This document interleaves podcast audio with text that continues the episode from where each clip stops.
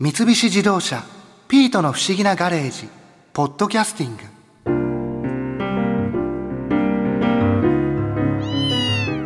夜釣りに行こうってつい言っちゃったけど実は行ったことなかったんで今回は博士にいろいろ連れ回されて助かったな。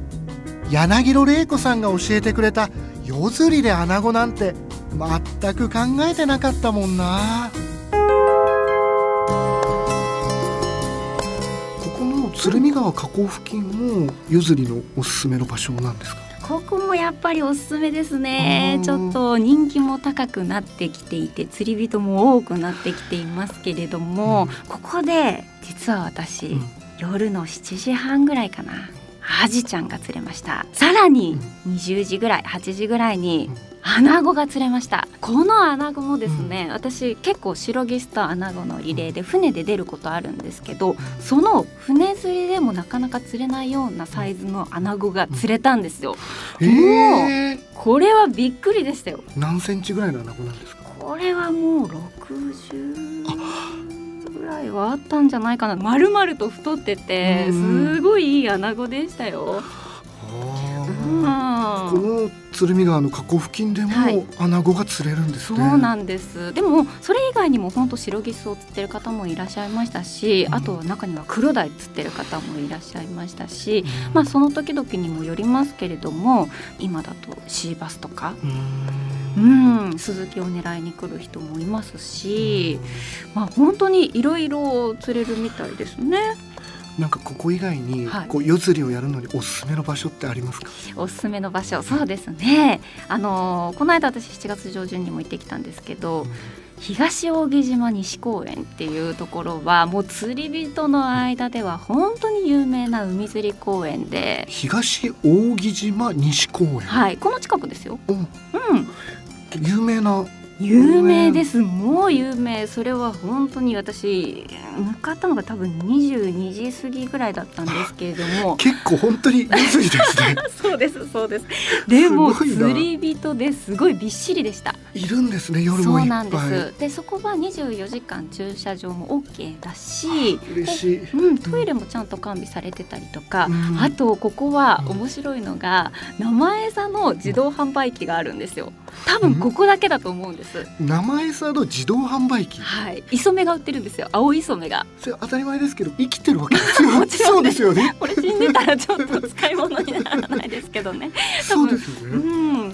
この自動販売機も24時間やってそうなるんんでよですすよ。ね。なので本当に釣り人に優しいちゃんと鉄柵もあるのでうん。ファミリーでも楽しめますしうん。私が行った時間帯でもうん。結構家族連れが多かったりとかえー。例えばこれから夏休みになるので、うん。まあ、ちょっと夜まで釣りしようかって言ってうん。お子さんと一緒にとか。あ家族でも夜釣りってそうですね。されてる方多いですよ。え。ー。うん、まあでも駐車場がこう24時間使えるってなると、まあ車で行けばすごく安心ですよね。そうそうなんです。ちょっと眠くなったなって思ったら車に戻って一眠りするとか置き竿にしておくとか、はい。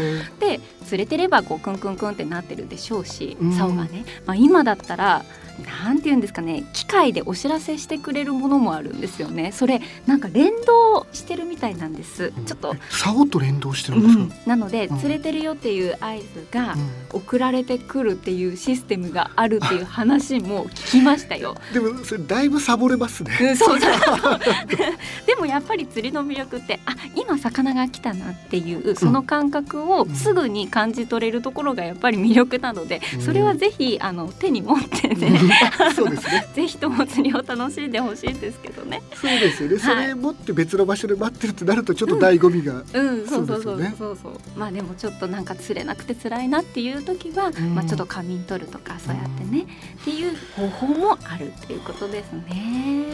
でもなんか夜釣りの場合は、うんある程度こう人がいてくれた方が安心できそうですね。そうなんですよ本当にそこもそうで、うんやっぱりその例えば港とかって人気がない。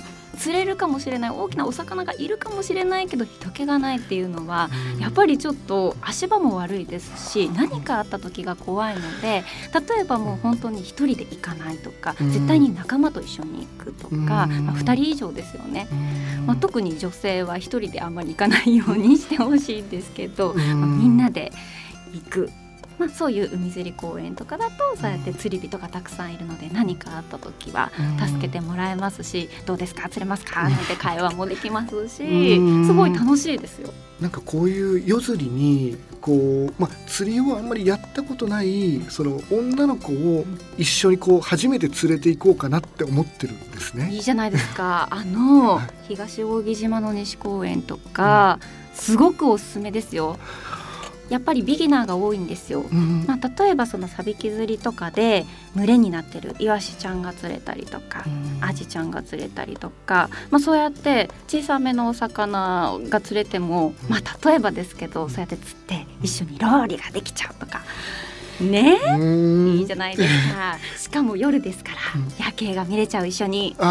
どうですか？雰囲気がすごく出てきますよね、無理ですよ。はい構その初めてでも釣りやすいものですかね、うん、そうですね。やっぱりそのライトとかは必要になってくるかなと思うんですよね、うん、その手元が見えなかったりとかはするので、うん、ヘッドライトをつけてる方もいらっしゃいますし、まあ、今だったらその帽子にワンタッチでライトをつけるものも売っているので例えば女性の方でヘッドライトゴムバンドするのちょっと嫌だなっていう方はそういった小物を利用したりとかあとはもうペンダントみたいな感じ感じで首からちょっと明かりをぶら下げて両手使えるようにして照らす手元を照らすとか足元照らすとか、まあ、そういった工夫は必要ですね。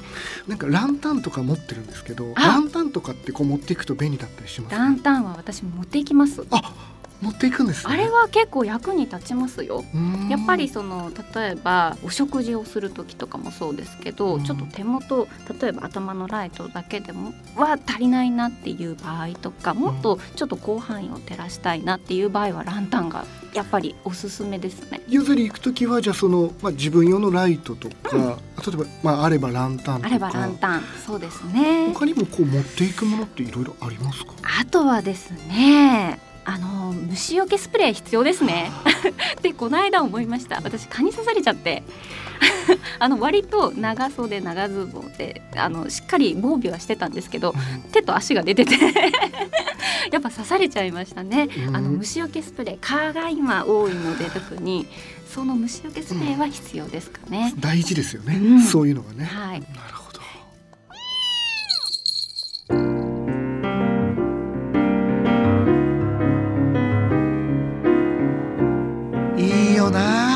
穴子美味しいもんな。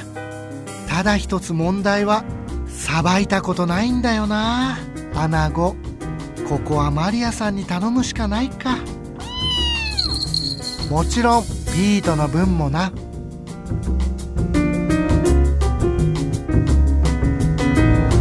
三菱自動車ピートの不思議なガレージポッドキャスティング。このお話はドライブアットアース三菱自動車がお送りしました。